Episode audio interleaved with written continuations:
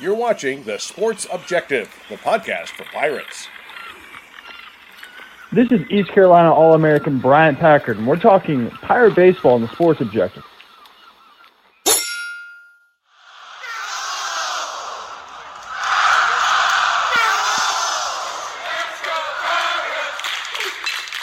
You're listening to Extra Innings, presented by Next Level Training Center on the Sports Objective. Join us every Sunday night on Facebook Live and our YouTube channel as we talk East Carolina baseball. As we look back at the previous week and take a look at what's ahead. Now, let's talk Pirate baseball. Welcome into the Sports Objective. It's uh, brought to you by, presented by Next Level Training Center. Want to give a shout out to Trent and Gaynell Brett uh, for all they do. NextLevelTC.com. Give them a call 252 756 Next. And Next Level Training Center is located on Wimbledon Drive. Check them out. Before I introduce everybody, we lost Terry Holland today and obviously suffering from Alzheimer's. And uh, Coach was so good to our program. We'll have another show later on honoring him, but we wanted to take the time, uh, just a few seconds to honor him and uh, man, really tough loss. Let's bring in Kyle Barber. Kyle, you know him very well, or uh, definitely I know you were like me. Uh, we didn't hang out with Coach, obviously, but uh, when he, I would email him just like you, and uh, he would email me back within an hour every time. It was nuts. The amount of emails I sent Terry Holland and Terry Holland sent me over the years was insanity. Anytime I ever dealt with him through email, dealt with him in person, uh, I was in my twenties then. You know, I wasn't not that I'm a big shot now, but at least people know who I am. Back then, people didn't know who I was. Terry Holland always treated me like I donated hundred thousand dollars a year. Uh, back when I was given hundred dollars a year, and uh, Terry Holland was the epitome of what an athletic director should be. Consummate professional, great communicator. Um, did a lot to rebuild our football program. Did a lot for facilities. Was a great scheduler and a, a better person, and knew how to treat people treated everybody with respect, treated everybody like they mattered. Uh, absolutely love Terry Holland. He is the standard to me, the standard bearer. You know, you, you can take you your your Dave Harts and shove them where the sun don't shine. Wow. I uh, Terry Holland to me is the standard bearer for athletic director at East Carolina and my measuring stick. Matt Semenza, man, uh, appreciate you coming on tonight.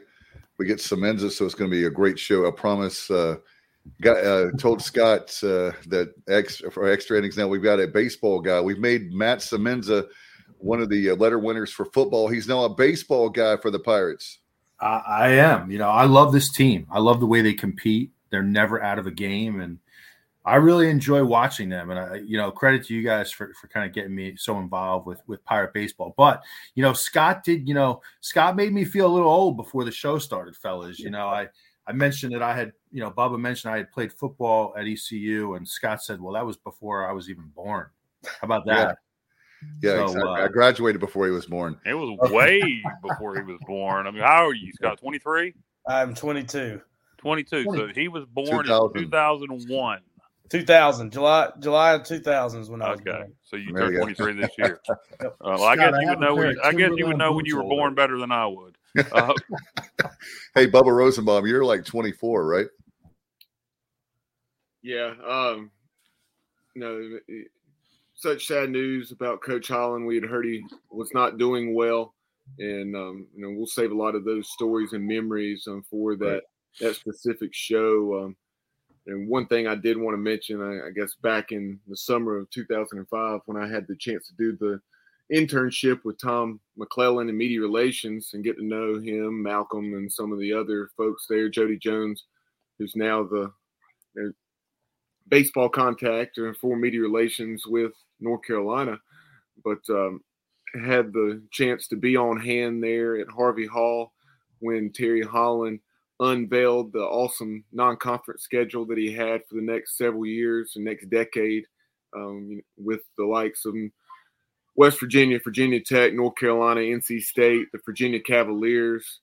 Um, I think Navy was also perhaps included in that. Uh, it, it, was, uh, you know, proud day to be a pirate as you saw the, the graphics that Terry Holland and his team had there in uh, the Murphy Center at Harvey Hall. And then today, um, Johnny Gardner, um, this morning when we found out about the news, um, Johnny sent me the link to the original Undaunted video that Terry Holland put together. Oh my God! Back, um, I remember the first time I saw it, and it just absolutely gave me chills um, thinking about um, everything that Coach Holland was doing uh, with that video and otherwise to, to make our case for the Big East, which became, of course, the American. No that question. video was unbelievable, Bubba. I remember it vividly, like it was yesterday. Um, haunting, stirring, emotional, um, and not cheesy at all. That was an unbelievable job by Terry and whoever produced that video. I remember it vividly, and uh, I don't know. And we ain't gonna make this about Terry, but I will say one more no. thing about Terry Holland. Um, we're gonna have a show for Terry, but uh, he he um he he would communicate things, and, and I've said this many times about Terry. Not only would he communicate things directly, he would tell you stuff in the media. He would say things in interviews on pirate radio that if you paid attention, he was telling you something. I remember when Mike Aresco became the the the head of the Big East. He said repeatedly, "Me and Mike Aresco are great friends. We have a friendship that goes back 25 years. Mike Aresco's come stayed at my house in Greenville he would say it repeatedly. What he was telling us is we are going to get in the Big East, which later became the American. And uh, you, you don't keep saying that if there's not a reason for it. And I can count countless other times he did stuff like that. Uh, just, just one of the great communicators I think we've ever had. And that's all I'll say about that. We'll move on to baseball. And no doubt about it. In fact, uh, well, again, we're going to have a special show for Coach Holland. So uh, we wanted to do it justice, and uh, but we didn't want to go to, tonight tonight without talking about him a little bit. Let's bring in now the ECU play-by-play voice of a Pirate, Scott Rogers. Scott, great to have you back. And man, I tell you what, uh, I had to take some extra blood pressure pills uh, for both those games with the Tar Heels. Yeah, uh, especially Friday night with that environment back in Greenville. You know, I I sometimes had to check my pulse to make sure I was still breathing. It was so exciting. I had so much adrenaline adrenaline flowing on Friday night. But yeah, I mean, two exciting games on the weekend, and definitely felt like it was the month of June instead of the month of February at times. Scott, I was um, on the way home. We went out to dinner with friends on Friday night, and uh, got back in the, the, truck and started listening to your call in the eighth inning, and then. Uh, yeah, you're you're excited. Coach O got excited. I could hear the excitement in his voice. And um, I got home and turned on the ESPN feed, and this ain't a knock on anybody, but it, it you're uh you you sure are uh, more exciting than the uh, other guys. it's uh that's part of growing up a fan and, and and living your dream by by calling ECU baseball, and uh, it's exciting. It's exciting to call wins, especially when it's uh, a win like that. No, no doubt. And uh, by the way, the uh, when the great thing about this team that you know Matt has told us off the air was the fact that this team has a lot of fight in them.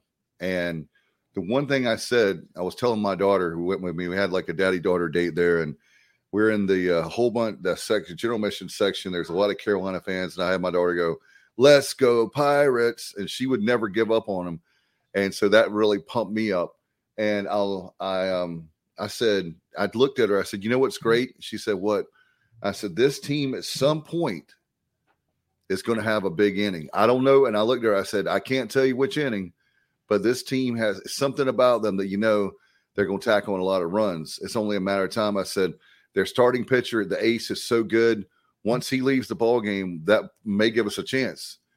And uh, sure enough, I remember being behind home plate there, and Josh Moylan uh, when he was up at bat. I said, Josh, you're due. Come on, you're come on, you're due.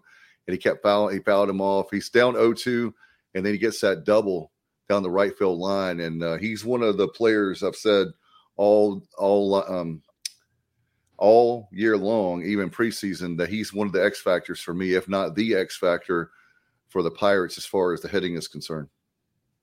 Yeah, he, he, he is. And I was going to talk about and we'll go down and break down each game. But uh, you mentioned uh, the big innings. Um, what stood out to me from the opposing team, uh, North Carolina has got bullpen issues, and it's a young bullpen. They they'll get better as the year goes on. But if they don't, uh, playing good a competition like East Carolina and uh, obviously in ACC play, they're going to struggle if that bullpen doesn't get better. Yeah, that was that was one of my initial thoughts about the Tar Heels this weekend, and that was one thing I said, you know, kind of off the air after the game was, you know, you looked at who came in on Sunday and it was the exact same guys they brought in Friday night against the Pirates, which that might be all they they trust in the bullpen right now. But you have to think that there had to have been some other options down there to bring in on Sunday. But uh, but you're right that that bullpen's definitely got some issues, and it's going to be rough for them in ACC play if they don't get it figured out. Going into last week, guys, we knew it was going to be an extremely challenging week with Campbell in the midweek, and then the Tar Heels on the weekend. And unfortunately, we did have the one game that uh, got postponed, and that's the good news that it's postponed, not canceled. Um, fingers crossed that everything aligns to get that game played during the midweek. Bob, I am not going to cut you off here, but I don't want to play it. We're 2 and 0. Let them sit on it, baby. They'll give them a chance to get their win back. Let them sit on it. I, no, I want yeah, hopefully, hopefully the game will will get played, in my opinion. But uh, but um, you know, looking at we talked about the Dave brought up the big inning in Friday's game. Uh, obviously, did the same thing yesterday in in the seventh inning, and that was the thing that that was one of my big takeaways from this week. Uh, you, you had three one-run ball games, and then obviously against Campbell you lost it in ten innings. But in that game, you battled back, and you did you did have some help uh, with the drop fly ball in left field, but you battled back from a 4-0 deficit, and then you had the three run deficits in the in the eighth and then in the seventh yesterday. So that was that was my thing. That uh, after being uh, largely kept in check or almost to the point of being dominated by the starting pitching, uh, you stuck with it and you you continue to do what you do and uh, we're able to get find a way to get the job done with the big inning once again. And uh, so just that toughness and man, Max Carlson uh, for North Carolina on Friday night, he he was lights out with that changeup. Yeah, he was, and that was an unbelievable start by him. And it has it's two years in a row that he's done it to us. He did the exact same thing last year against the Pirates. But uh, you know, credit to him. What a start it was, and that was that was such a fun game to watch, especially if you're kind of a an old school baseball fan where you love those pitchers duels. But it was a it was a heck of a game to watch with him and, and Trey Savage on Friday night. No Scott, doubt. I wanted to ask you. I mean, obviously, you know, we're early in the season. We're five games in, but is there anybody on this team that's just really surprised you so far? That's been very productive that you really weren't expecting to see that from? Yeah, I mean, definitely. I think that at the top of the list would be Luke Nowak. Um, you know, I don't think a lot of people expected him to start the year in the lineup as the designated hitter. Um, just because, you know, going back to last year, he didn't have an at bat at all last year, I believe. He just kind of had some pinch running experience. But uh, it, yeah, I mean, his, his speed and the, and the way he's hit the ball to start of the year is, is unbelievable. And and Dave had mentioned, you know, an X factor on this team, and I think he is. I think, in my opinion, he's the X factor on this ball club just because he's hitting the ball so well. And then once he gets on base, you have that excellent speed. Scott, you talk, about, a- you talk about that excellent speed. He's he's hitting 435 now, team high through um, six ball games, and then you also have him. You talk about that speed. Once he gets on, he leads the team with five stolen bases, and he, he's had multiple infield hits, including one yesterday against the Tar Heels, uh, where he hit it in the six hole, and then on, on uh, Tuesday he had the three hit game, three out of the Pirates' six hits against the Camels. Yeah, and a couple of those hits are you know infield singles, but that's another good part of his game because as soon as he's at the plate you're putting pressure on that infield, especially if he can put a slow roller down because they're going to be rushing, trying to field it, and know they have to get that speed out at first base. And that's tough on an infield, no matter if it is at the D1 level.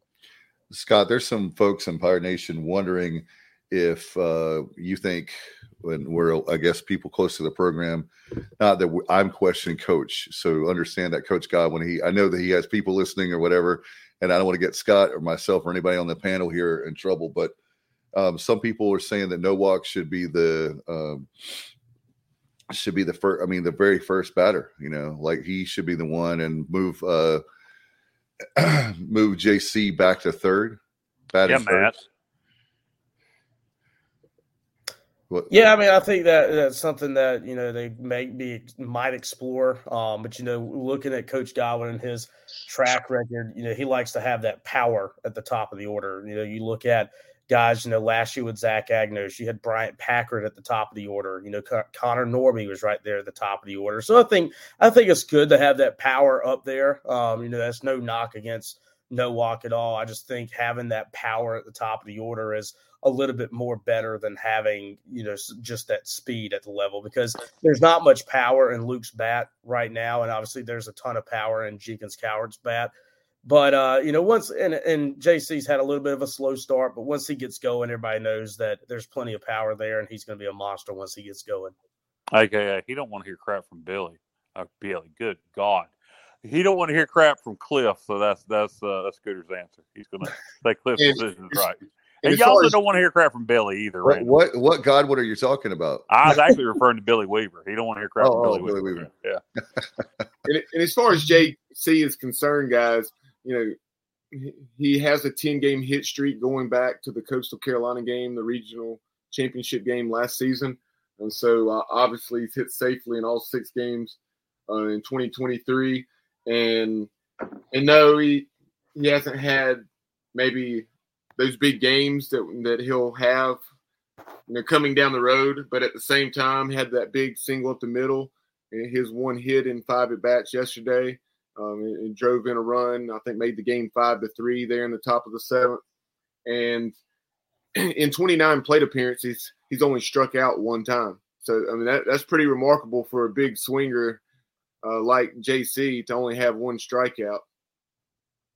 Yeah, and that right there is a, great example of it. You know, he's putting the ball in play, and you know, looking at that the George Washington series, if you want to go back to that, he had a ton of balls put in play that were rockets, but they were right to people. And so he's it's not like he's up there like you said striking out a bunch. There's still he's still making contact. He's still getting on base at least once a game. And so, like I said, you know, once he gets going, he's going to be just fine in that leadoff spot. I want to say he had a warning track fly out yesterday um, to, to right mm-hmm. field where the, the Tar Heel right fielder, you know, you know, called it a step or two in front of the wall. Mm-hmm. Scott, uh, as far as uh, JC, looks like he played a lot more comfortable this weekend in center field. I know there were some people like, why don't you move him back to right field? But I thought he looked more comfortable, and obviously he's put the work in um, he's fast. Uh, I, I, what did you think uh, this weekend for the two games with Carolina?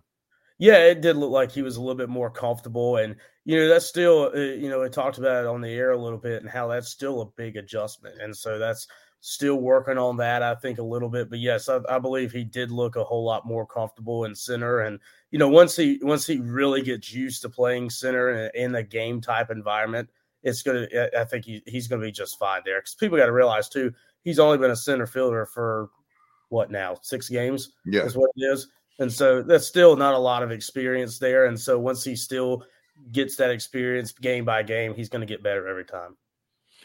No doubt about it. And uh, looks like, uh, what do you think about uh, good old Shaq Joey Barini? Uh, looks like he's doing very well, and not only great to have him for his defense, but he's been great in the lineup too. Yeah, he has. Um, you know, I, I, never thought that defense would be an issue with him. He was he's always been an excellent defender. And, you know, I never really had a concern about his offense at all because we saw last year that he came in a lot of times and got some really big hits for the Pirates, especially late in games. And he would take over at short once Agnos went on the mound some last year. And so he, but he has really excelled in that shortstop position, both defensively and offensively. And so it's gonna be it's gonna be fun to watch Joey the rest of the year going back to that Campbell game and really just uh, throughout the week, uh, you know, coming into the season, uh, Tyler Brott, Willie Lumpkin, a couple of transfers that we we knew that uh, they were going to be well, very very likely um, significant impact uh, that they were they were bringing to the table, uh, and and Willie and then Tyler um, pitched pretty well this week. Yeah, I mean Tyler. I mean, we talked about a little bit, but, but Tyler having that that electric fastball coming out of that bullpen late in games, and you know, I, I, I think I spoke about a little bit yesterday, and not necessarily on the air, maybe off the air a little bit, and how having that guy not necessarily as your closer, because you just look at a guy throwing 94, 95, your automatic thought's going to be closer, but when you can have a guy like that coming in in the seventh, eighth innings at times and shutting the door, just like Trey Savage did a lot of times last year, is huge for a bullpen. And the fact that you don't have to have him as a closer in your bullpen because you have so many other pieces you can do, go to, I think is a huge plus. And I really wanted to to bring that up now as far as Lumpkin and Brott, just because in that Campbell game there in the middle innings, after the Pirates were faced with that four nothing deficit um, early uh, through just two innings, Lumpkin and Brott uh, really steadied things and gave gave us a chance to uh, nearly come back and win that ball game.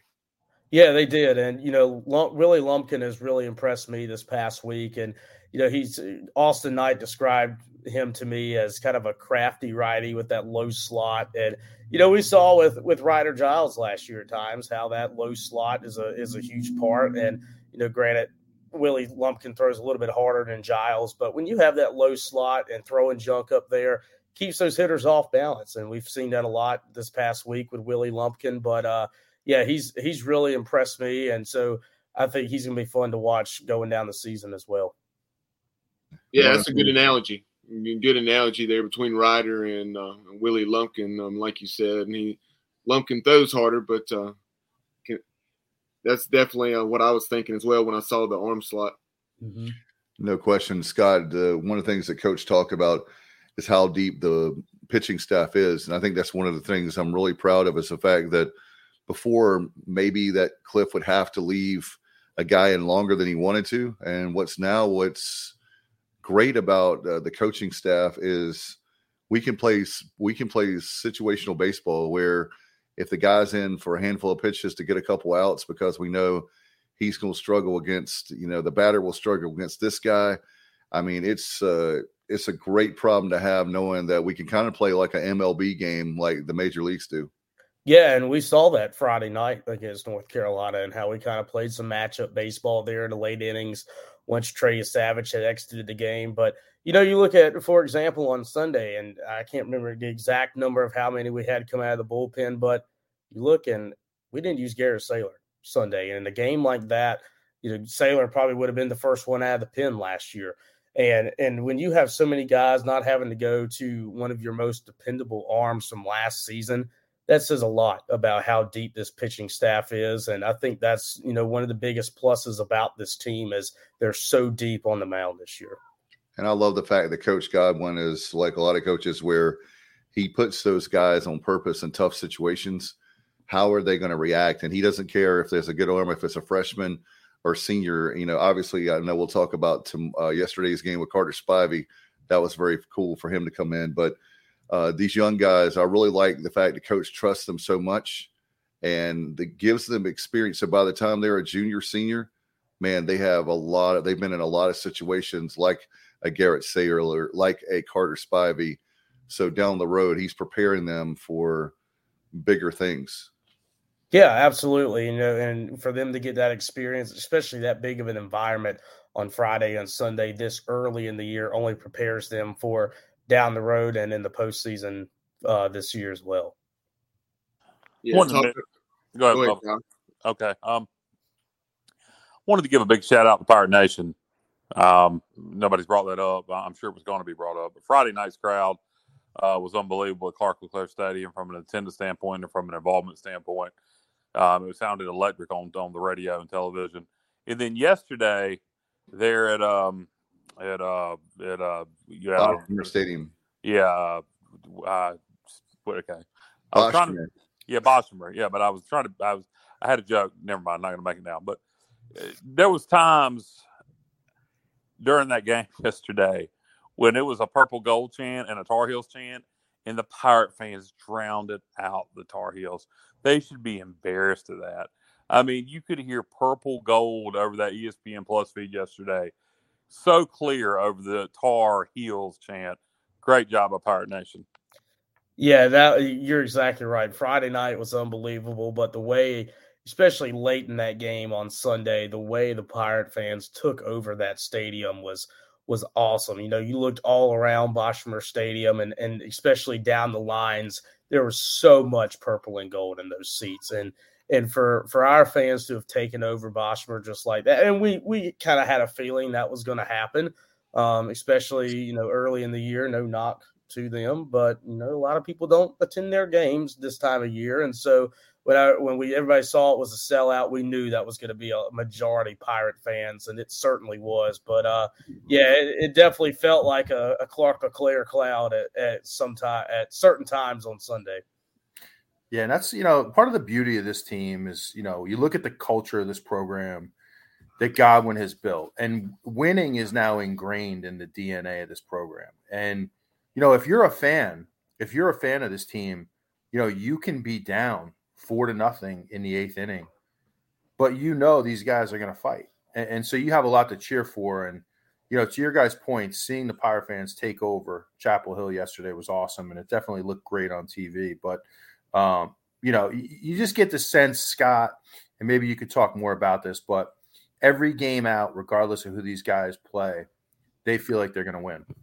Yeah, yeah, and I was getting ready to say that too because you know, going back to, you know, 2014, 2015, when Cliff Godwin first got here, when we would play a team like North Carolina or we would play NC State, you know, we would, we, when we would win that game, it would be a big deal. And we would sometimes hope to win that game, not knowing if we were. But now, when you play North Carolina, when you play NC State, when you play these top 25 programs, East Carolina expects to win those games now. And when you win those games, it's not as big as a deal as it was, you know, nine, ten years ago because you expect to win those games now. And I think that's a huge part of this culture for this team and says a lot about the culture that Cliff Godwin has built. You talk about the culture, and uh, that it makes me wonder. You know, we're used to beat North Carolina and NC State at least on a somewhat consistent basis, but last year in the Supers, we beat Texas and then we had them beat again and we, we just beat ourselves. They didn't beat us in game two. I wonder how much swagger and confidence that gives the team, even to new guys coming in because the culture. That even though we came up short in the super regionals last year, I feel like that was maybe a another step, just knowing we should have beat Texas, that we can beat anybody. I mean, not just the teams around here, but anybody in the country. Yeah, I mean, you would have to think. Obviously, that would give some some uh, confidence, but you know, like I said, like that was one thing with with the regional last year. You look and you saw Virginia and Coastal Carolina, and you know, obviously two really good programs. Coastal Carolina winning a national championship, Virginia winning a national championship. But we went into that regional last year expecting to win those games, and against two programs like that, and that's uh, that's another, like you said, like I said, great example of the culture that has been built and the confidence that this program has now. No question about it. Looking ahead to uh, with with this team, are you looking at Duke? Read today, we've won. Uh, Kyle, I know, not trying to steal your stat here, uh, Kyle, but 22 out of the last 23 games, East Carolina has won. We're 22 and one over the last uh, 23 ball games. So um, Duke is better. I will tell everybody that Duke is better this year. Uh, they didn't play a tough opponent this weekend, but to score 52 runs in three games um, against Baylor. 52, it was 52 to 7 to be exact. Um, so they're doing something right. I think uh, being at in Durham uh, with uh, at the DBAP, um, we'll see how things are going. And how about, uh, got to give a shout out to the freshmen. Speaking of uh, with coach putting you in there, Zach Root's going to get the start tomorrow. And uh, what a uh, what a gamer! I tell you what, he is. Uh, when I when I see that kid, I forget that he's a freshman. Scott. Yeah, I mean, and that was awesome for him on Friday night. I know a lot of people wanted to see him pitch in that game, and you know, boy, did he excel in it. You know, obviously he had to face that that one-two punch of Vance Honeycutt, Mac Horvath in that inning, and uh, you know, other than that, the drop fly fly ball, you know, he he mowed right through that North Carolina lineup, and so he's going to be so much fun to watch this year, and a guy that not only this year but in future years is going to be, you know, he could be the next guy, the next good lefty on this East Carolina staff. Scott, I made up another name for Horvath. Want to guess what it was? Uh, I, I don't want to take a guess. I'm just going to listen to this. I, I won't say it on the air, but just wanted to see if you wanted to guess. Scott, you're a smart man, not uh, not chiming in on that one. Very, He very didn't take the bait. No, didn't take the bait, baby. Didn't take No, the Kyle, I tend to take Kyle's bait all the time, and it gets me in trouble. So you know, you- Matt, I think you welcome it. No, his wife Chrissy makes him sleep on the couch when he does that with Kyle. So yeah, well, well, that that has happened on occasion. It's usually Kyle's fault, but uh, it's all good. I, I apologize, Matt. I didn't mean to do it. It happens, brother. It happens. Yeah, that's and it. no doubt you took one for the team, Matt. You got to do Now, it. Now that that whole context, the conversation, and then ending it with you took one for the team. That just you, you go edit that together, Bubba, and I believe you'll have a good laugh. yeah, quite the mashup there. But um, no, uh, Dave here just a few minutes ago mentioned Carter Spivey, and great to see Carter pitch uh, yesterday. But uh, going back to Friday night's game, um, this week our PGXGloves.com pitcher of the week is, of course, Trey is Savage. And I know, uh, Scott, you and I talked about that. Uh, certainly some others that were in the mix, but uh, had to go with Trey with the night he had. Six innings and just one run that was allowed on the, the home run uh, to, to.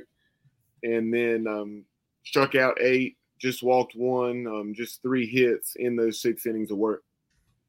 Yeah, I mean, what a what a performance it was for Trey Savage, and didn't get conference pitcher of the week this week. I believe uh, when the Wichita State pitchers did after giving up just one hit and a start this weekend. But if it wasn't for that, obviously it would have been a no brainer. I think for Trey getting pitcher of the week in the American, but that says a lot for for him and for him to to move into that Friday night role this week. I think says a lot about him as well because you never know. You know, Trey Savage might stay in this Friday night role. And, you know, we talked about it a little bit off the air about him and how he's really molding himself into uh, very similar to Gavin Williams and how he started the started his career in the bullpen and now is working his way into that rotation. And, you know, with his speed, he's he's very similar, I think, to Gavin Williams. And so it's gonna be fun to watch his career.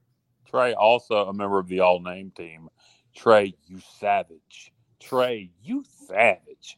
Trey, you savage. I mean, what, what, a- what a great last name.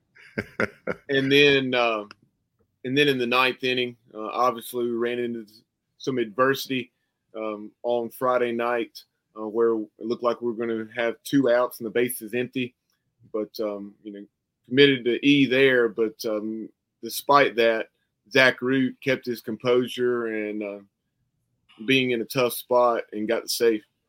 Mm-hmm. Yeah, absolutely. You know, uh, uh, repeat what you said because I was reading stuff off the side of the screen and I completely blocked out what you were saying. just talk, just talking about the the performance of Zach Root. I said ha, on, he was pitching well. It looked like we are going to have two outs and the base is empty. And then uh, after the E, yeah, he gave up a hit or two and gave up a run, but he did what he needed to do to close out the game.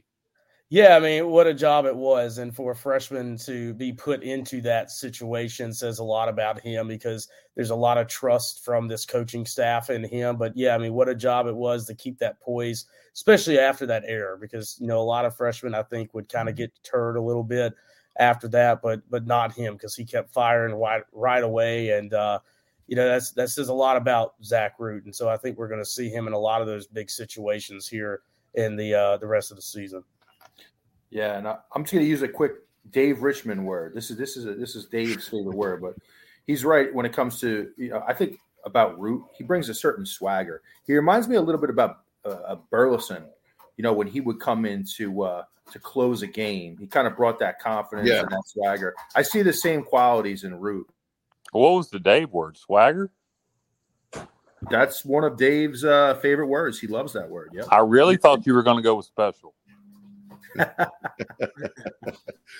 Uh, yeah, well, hey, this team, well, this team expects to win, and uh, when it comes to Coach Godwin, it starts with him and the expectations of this program. And Scott, I've said it all along. This program now is a super regional program. You know, we're we're not. It's not before like we were just trying to get a regional. Now it's super regional, and and uh, and then we were so close. With, like Kyle was saying earlier, this team knows they can beat anybody in the country.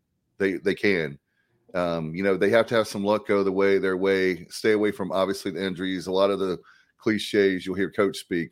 But when it's all said and done, um, this team deserves the. Um, I'll say it because a lot of fans are probably say they don't care about it, but we do care about it. The rankings this week we're number nine, um, top ten. Um, now, what are you going to do with that? How do you handle that pressure at Duke uh, tomorrow? You know, with a top ten ranking, uh, and uh, I know that it's going to only matter in June, but have those two victories, quad one victories, and you you uh, play a Campbell team. That game could have gone either way, as well. Yeah, and you know, credit to Campbell. That's going to be a, a, team to watch this yep. year, and that's a very that's a very good team in Buies Creek, a team that's going to be in the postseason this year. But yeah, I mean, like you said, you know, everybody looks at rankings, I think, but I think this this program has always done a good job of of blocking that out, sort of say. Um, you know, Coach Godwin always says, you know, ignore the noise, and the, and they do a great job of that. And so, um, yeah, I mean, I think it is uh, to certain teams it would be tough to block that out, but not with this program. I think they're going to head into Durham tomorrow and have you know hopefully no problem with Duke. Uh, no doubt, and uh, got to give a shout out to your broadcast partner. You know, I think a lot of you and and uh, Dr. Gary Overton, your your chemistry, both of y'all, is uh, is great. And um, in fact, on Friday night, I got a chance to hear you guys um, I want to give you guys a shout out. Thankfully, they have you guys uh, there at the concession stand. My wonderful daughter wanted some ice cream, and the line was so long, which I'm happy. But it was like two, at least two innings. I had to stand there in line, um, and thank God for you and Coach. So I got to give you all a shout out uh, for doing a great job with the broadcast, but also I knew what was going on. So I wasn't quite mad with my daughter because I was like, at least I have Scott and, and Coach O. Ice cream's important, Dave. Can you just tell her Mackenzie, here's a 10. Find daddy.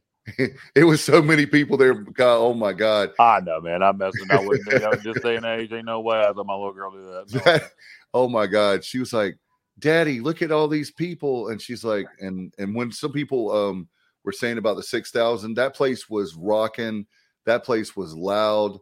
Um, it was incredible. The eighth inning was it felt like at least a regional atmosphere. Maybe you could argue super regional, but at every pitch, like was the intensity you felt the momentum going East Carolina's way.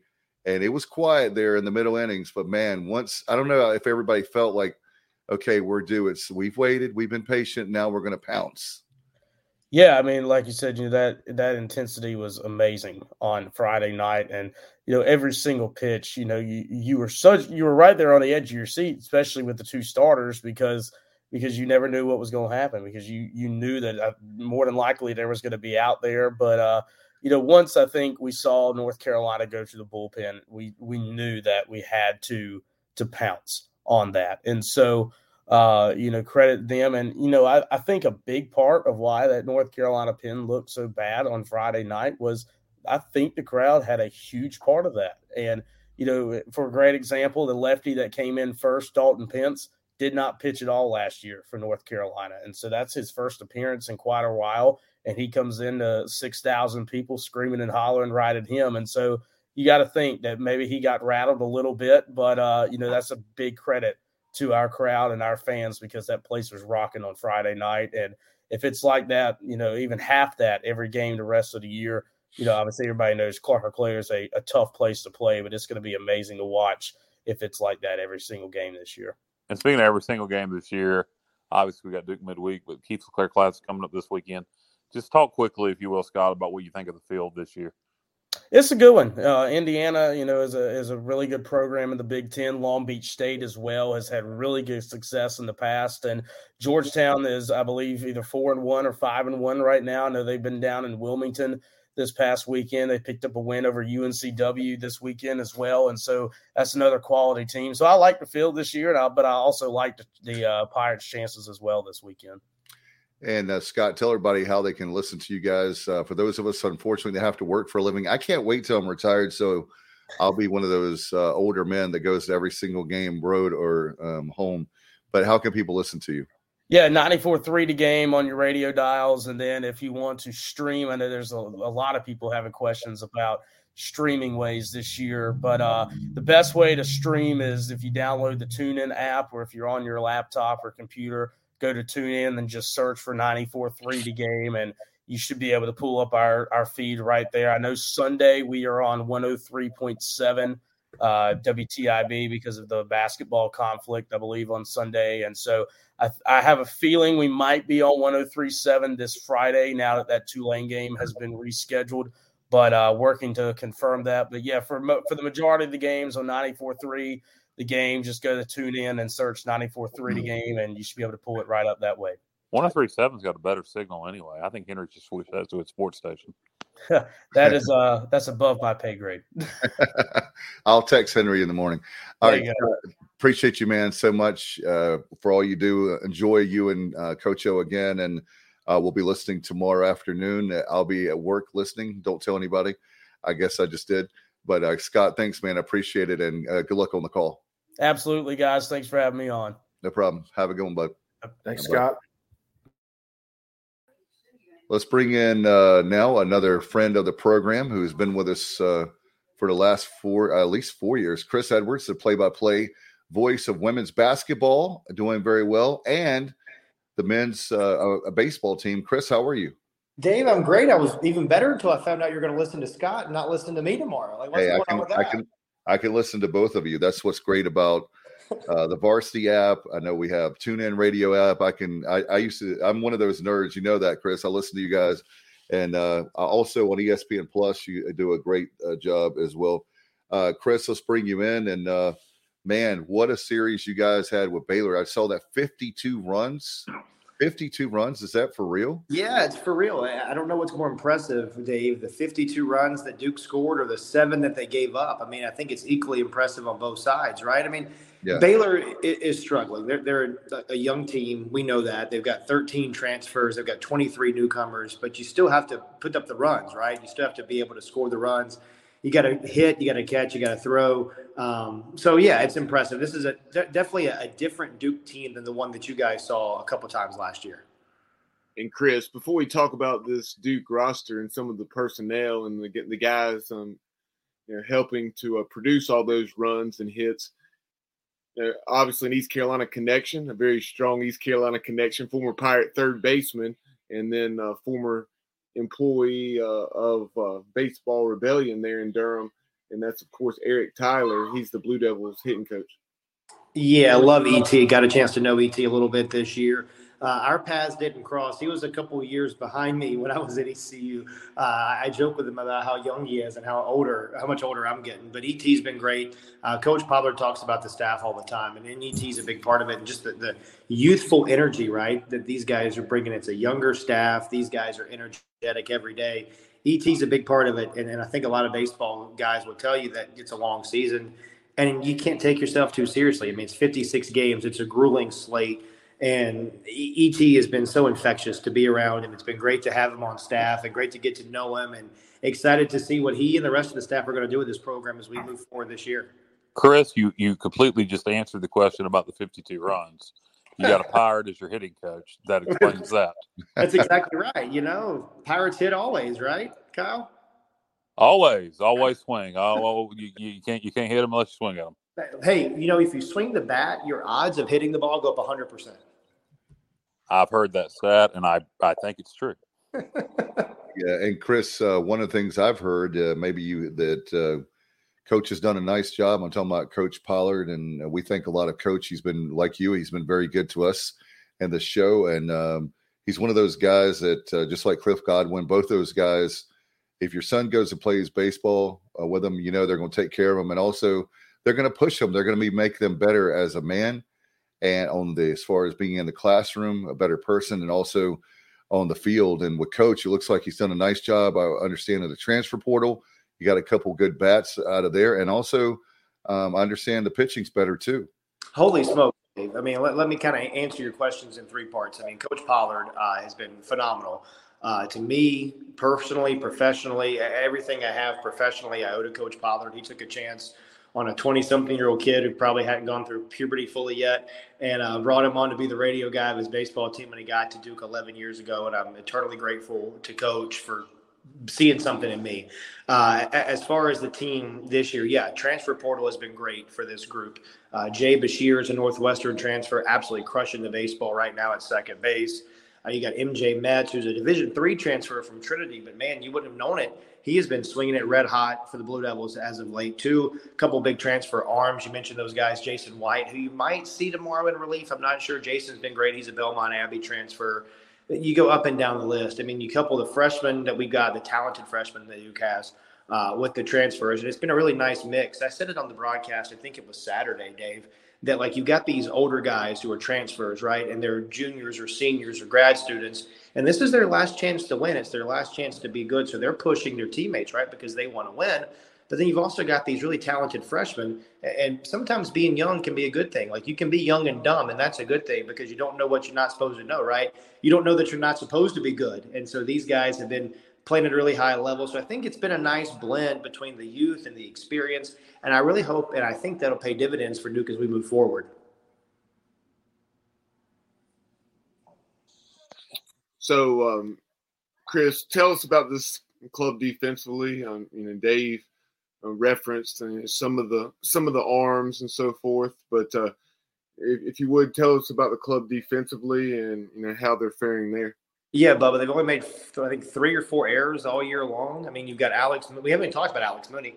Alex Mooney, who was the freshman of the year in the ACC last year, he's the starting shortstop. The just getting it done at a really high level uh, this year. So Mooney and Storm on the left side of the infield. Beshears has played a really solid second base. MJ Metz is like a Hoover vacuum cleaner over there at first base. Alex Stone has kind of taken over the catcher's race, if you will. I think Andrew Yu is going to have a big part to say they're going to push each other, but Alex has been kind of the main guy this year.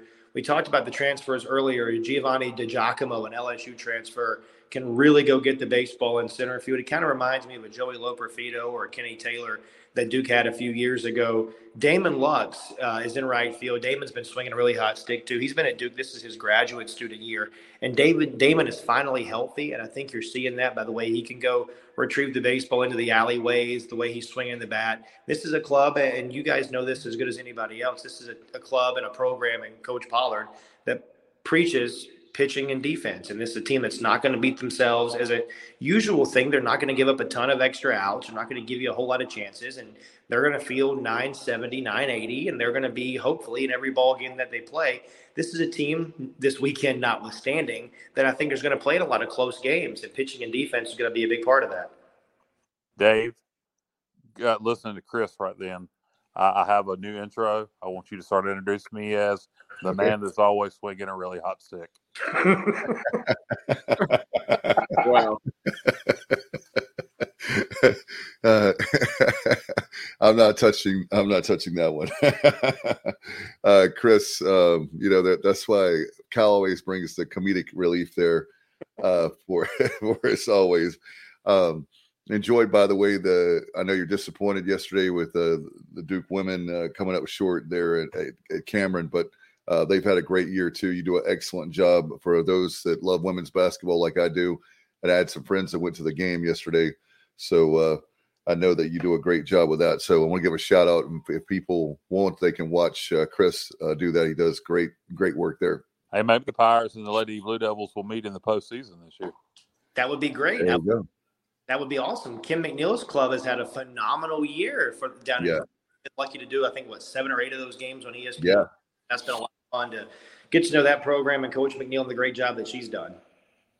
No doubt. Let's talk back on the baseball diamond. I had to throw that shout out to you. Oh, thanks. Uh, We're excited. Yeah. Greensboro later this week, and hopefully we can get a little revenge uh, on Friday night against Carolina. There you go. No doubt about it. Uh, so with this baseball team, I know with uh, Coach Pollard and uh, Bubba and I have uh, had him on numerous times, and great job. And one of the things that uh, we've been very impressed with is this Duke program has what at least two super regionals off the top of my head. Yeah, uh, 2018 and 2019. Yeah, and so he took a program that, if you're from Durham like I am, you know that baseball, um, at least in my lifetime, I don't remember it being as good as it is right now. Am I wrong on that, Chris? No, not at all, Dave. Um, so Duke went to a regional in 2016, and that was the first time in 55 years. Yeah. yeah. They They'd been to a regional, got swept, oh, two and out down in Columbia. had, I guess, a step back in 2017. Then 2018, you put together this this great run. You go to a super regional. You're a win away from Omaha. Uh, there was a call at second base in game one of that super regional that uh, cost the Blue Devils a chance to go to Omaha, but we're not going to relive that with one of our ACC officials who we see all the time. Uh, and then in 2019, get to another super regional. You're a win away from Omaha, and then some guy named Kumar Rocker decides oh, yeah. hitter. I think he would have no hit the 27 Yankees that night. Uh, so yeah, but to be a, a, win away from Omaha a couple times, and then 2020 COVID, I contend, and I will always say this: that that Duke team was going to Omaha. That's the best team that Coach Pollard has had. You had everything. I mean, Jarvis threw a perfect game that year. Now, I'm not going to sit here. I'm not naive to the fact that Jarvis could have, you know, blown out his arm or somebody could have had some kind of catastrophic right. injury. But on paper, the way that team was going, that was a team that I will always believe was going to Omaha. And then in 2021, you win the ACC tournament. You go to the toughest regional, I think, in the country that year with Tennessee, who was one of the, the hottest teams in the country, Liberty, who was really good, Wright State was the best offensive team in the country that whole year. So, yeah, but to, long winded answer to your question, Dave. But yes, I mean, baseball at Duke has never been better than it has been since 2016. And a large credit of that goes to Coach Pollard. Chris, yeah. are, the, are, are the fans starting to get behind it with all the recent success? I know Duke's always known for great crowds for basketball at Cameron Indoor. Um, but uh, how are the fans embracing the baseball program? Yeah, you know, Kyle, I, think for, for, baseball, it's always, and it's probably like this in a lot of places where once basketball is over, people start paying a lot more attention to baseball. Uh, that's kind of the way it's been. And during our, my experience, the postseason runs that Duke has had. Now, when you get a North Carolina, you get a Virginia, Miami, and NC State, you'll get some great weekend crowds. Uh, for those, um, and hopefully a decent crowd tomorrow. Weather should be great in Durham, so we look forward to having a lot of Pirate fans, a lot of Blue Devil fans out there tomorrow. But I think once we get deeper into the season, you see a lot more Blue Devil fans. It'll help this year that the ACC tournament's back in Durham at the Durham Bulls Athletic Park. But I can remember in 2021 in Charlotte at the ACC tournament in the championship game against NC State, there were a ton of Blue Devil fans there. And I think that's the point of the year, Kyle, when you start to pick up the casual fan that are just like, oh, Duke's playing baseball. They must be pretty good. They're the championship. Let's go watch them play. Uh, and that's kind of been the way I think it's gone the last couple of years. Chris, one question I had: Will uh, Duke ever improve uh, the baseball stadium? I know you have the DBAP, and I know that, and I love that. Don't get me wrong. In fact, I love. I would love to see a game at Durham Athletic Park. Um, but as far as uh, Duke on campus, will will they build a new baseball stadium or improve what what they have? Yeah, Dave, I think there's some of those conversations going on now. I'm obviously not privy to all that information, but I would be shocked uh, if there are not some more improvements to Jack Coombs Field in the next two to three years. But you could host a regional, uh, just have it at DBAP right now, right? There are plans, Dave, where they they, they have mapped it out, um, and th- there is a plan where Duke could host a regional at Jack Coombs Field. Oh wow, I didn't know that. Okay, cool. Yeah, so it, it would be awesome. I think it'd be a great environment. I mean, I love Coombs. The DBAP is great, and it's great to be down there with our friends, the Durham Bulls. Uh, but I love Coombs, and I think it's an intimate setting. It's a unique setting, and it's a lot of fun anytime we can get on campus. Now, Chris, uh, a few minutes ago before you joined the show, uh, we were talking about East Carolina freshman lefty Zach Root. Uh, he's getting the ball tomorrow. It appears. I believe that was announced earlier today. So tell us about uh, Duke starter right-hander is Alex Gow. Yeah, Alex is another one of those transfers for the Blue Devils, and, and I don't look for Alex to be in there very long tomorrow, Bubba. I think he's probably a one time through the order, maybe. And this is going to be a staff day for Duke, and that's the way the Blue Devils have approached a lot of the midweeks since Coach Pollard's been at Duke. It's the way they've approached a couple of their weekend games already this year. It's kind of like having an opener think about the Tampa Bay Rays and the way that they were able to navigate their way through the postseason and through the regular season, for that matter, with having an opener, a guy that gives you two, maybe three innings, gets you one time through the order, and then you turn it over to a, to the rest of the bullpen. The one thing that Coach Pollard's been very cognizant of since he's gotten to Duke is not to overextend anybody in these midweek games. You're not going to see anybody go out there and throw 70, 80, 90, 100 pitches. No one's going to throw tomorrow to the point where they can't be available for the weekend series against Princeton this weekend. Uh, and that's just, this is the last, as you guys know, the last week before ACC play heats up for Duke. They're at home against a very good Wake Forest team next weekend. So this is about continuing, obviously, to win the game, but to continue to develop guys, build up the capacity, get the pitch counts going, and hopefully get some of those freshman arms some more reps before we get to the heart of ACC play. No question about it. With uh, with the series, always great. In fact, uh, you know, I heard uh, Aaron Fett that day on Pirate Radio uh, this afternoon on PRL, and I was thinking about you guys. But if you look at Wake Forest, Duke, NC State, Carolina, Tobacco Road, if you will, there's uh, Charlotte's doing very well. Matt's favorite school. Uh, I know I get him excited about that in baseball. Uh, let's see. I know that Bubba's favorite school. I'm just kidding. Appalachian State is seven and zero oh right now, but a lot of good teams in the state of North Carolina, Chris. Uh, yeah, there's a ton of great teams in North Carolina, and that just speaks to the coaches that we have in this state. It speaks to the talent we have in this state. I mean, look, you don't have to go for very far around the state to realize that there's some really good high school baseball being played in this state. You guys know it as good as anybody else with Rose and Conley and all the other schools that are around the Greenville area. I mean, there's really good baseball in North Carolina, and you're seeing it at the college level, and now maybe people are going to start paying attention to it at a national level too. No doubt, Chris. Uh, appreciate your time tonight. I know you've got to run, but uh, before we let you go, how can people listen to your work? Uh, I know the Varsity app, right? Yeah, the Varsity Network app. Just search for Duke Baseball. We'll be there uh, tomorrow because Duke has a men's basketball game. We'll be a one-camera ACC Network extra stream, so you'll get to listen to me do a little throwback one-camera TV broadcast, radio broadcast. So hopefully we uh, try to do a little Vin Scully and paint the picture for you guys uh, as well too. So excited about tomorrow. Excited to have the Pirates come to town. Looking forward to a great game. Uh, always great to be on with you guys and uh, if I could, just real quick, just uh, thinking about all my friends down there at ECU with Jeff. Uh, Jeff was so good to me um, as a student at ECU and even after. And uh, it's just not the same without the, the, voice of the Pirates around. So Jeff is in my heart, his family's in my prayers, and so is everybody else in Pirate Nation. And Chris, I don't know if you saw Terry Holland passed away today, also. So we have two legends yeah. Uh, of ECU passing away uh, really close together. So uh, we're we're really mourning the loss of two legends in Pirate Nation. Gosh, that I mean, really close. How good was Terry Holland? I mean, you know, Terry had time for everybody, no matter if you were the president of the university, right. Steve Ballard when I was in school, or if it was, you know, me as a, a, freshman or a sophomore walking around campus. He had time to talk to everybody. And uh, Terry's effect, uh, impact and foot, uh, fingerprints on the athletic department are still felt today. And certainly thinking about Ann and all of Coach Holland's family and, and everybody in Pirate Nation. Uh, absolutely. Thank you, Chris, my friend. Uh, don't be a stranger. Love to have you back on soon. You guys, anytime. Always great to be with you. Thank you for having me. Take care, bud. See you guys. All right. Good night. Isn't it interesting that Chris's first statement about Terry Holland was pretty much the same exact thing I said? It's, yeah. It's got to show how true it was. Yeah. I mean, he's a, uh, Chris probably one of but he's a pirate. So, um, but uh, certainly great to have him on. And, you know, uh, guys, I, I wonder if he'll be a candidate? I don't know. That's a great question. Great question. He's he's definitely somebody that I like a lot. He's been very good to us.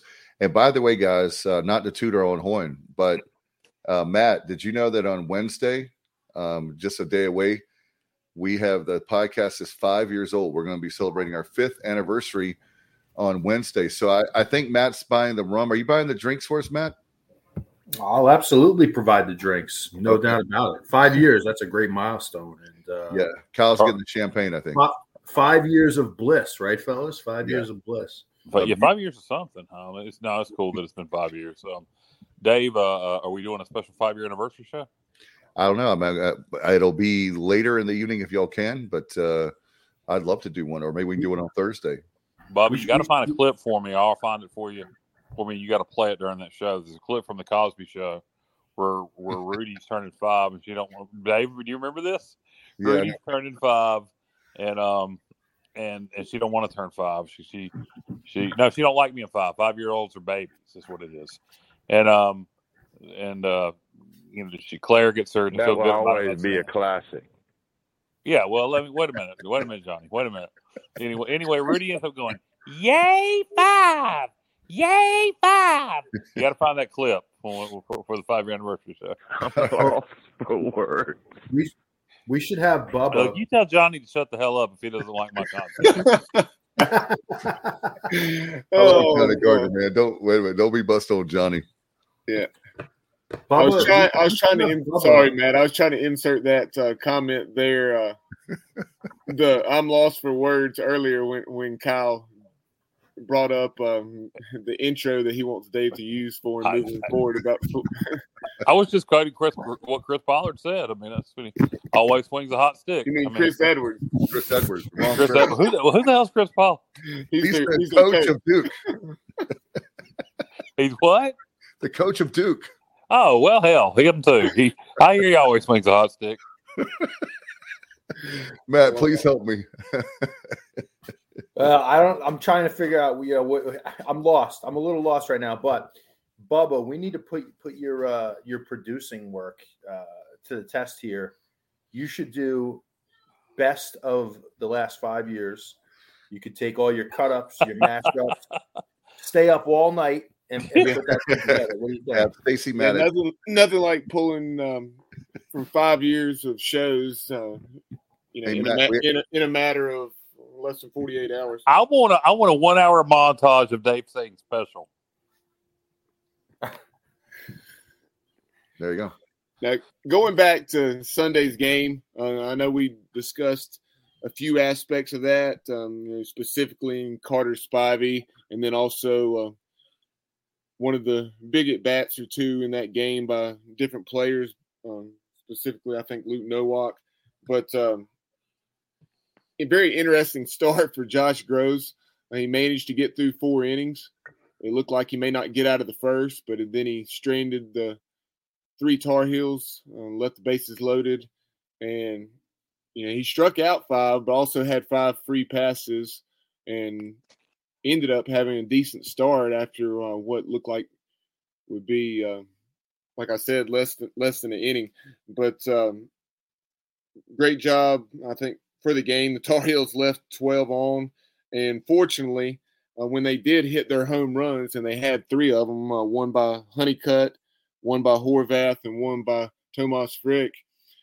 Uh, fortunately, that did not come when they had all those runners on base in the early innings. And then um, we found a way to to stay in it. AMAC hit the home run, and then we started to get the offense going there in the middle to late innings. Um, it was, I think, five to two going into the top of the seventh. Joey Barini led it off with a single. Then, then uh, with one out, uh, really, really uh, started to put things together. Cam Clutch got hit by a pitch. JC had that single that I referenced earlier, and then uh, Hoove and Starr, you know, hit a couple balls right inside that uh, left field line. Hooves scored a run, and then Starr, who had the big two-run single to center on Friday night, had the two-run double that proved to be the winning margin on uh, on Sunday afternoon.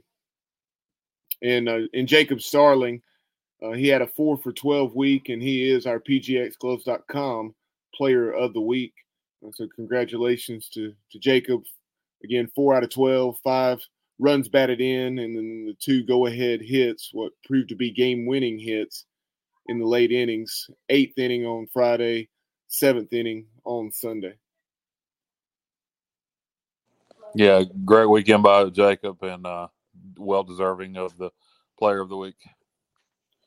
And it was funny, guys. And right there in the top of the seventh inning, and Matt knows where I'm going with this because Matt was going to be unable to watch the the remainder of the game, and he said, "Will you please keep me posted?"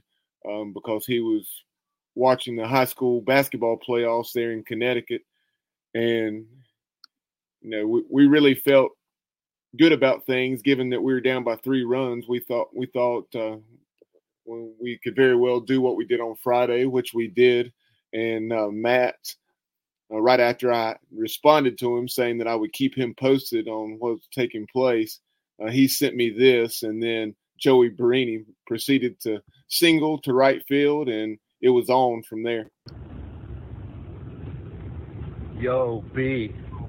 They're going to need 27 outs to beat us, kid.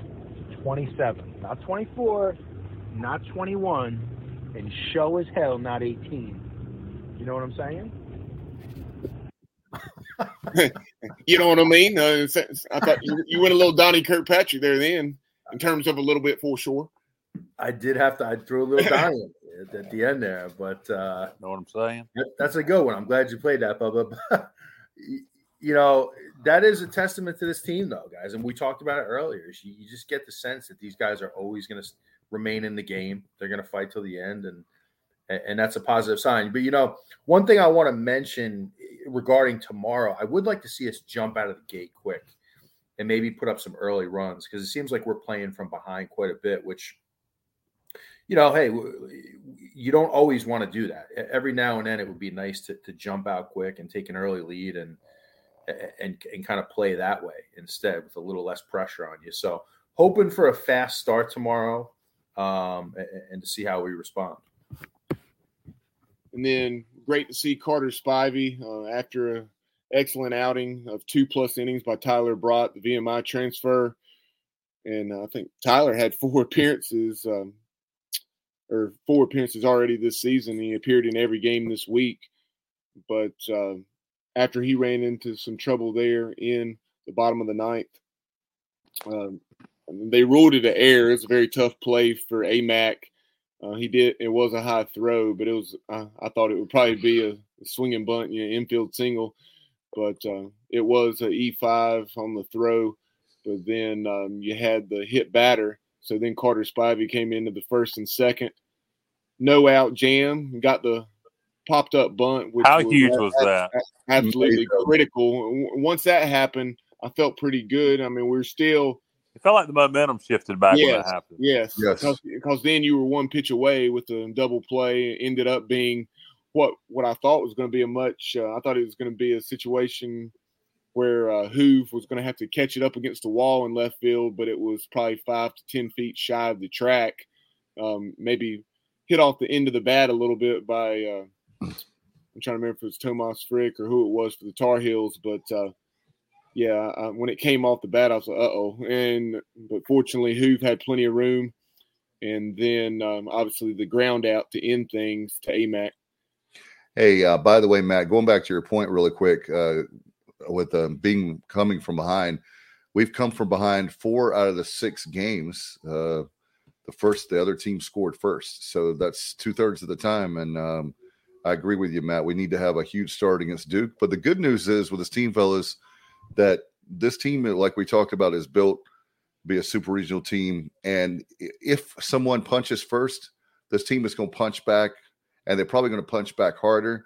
And uh, that's what we're going to need going down the stretch in June, uh, May, with a tournament in late May, and then of course the regional and super regional just to get to Omaha. Um, that stretch right there, we're going to have to do it really, really uh, a lot of times. I think this year. Punch back. Yeah, meaning that somebody else scores, it's not the end of the world because we can score a lot of runs, even if it has to be one inning. No, it's it's good to have that confidence to believe you can do that. There's no doubt. It's it nice. It'd be nice, like Matt said, not to have to, but I really don't care as long as we win.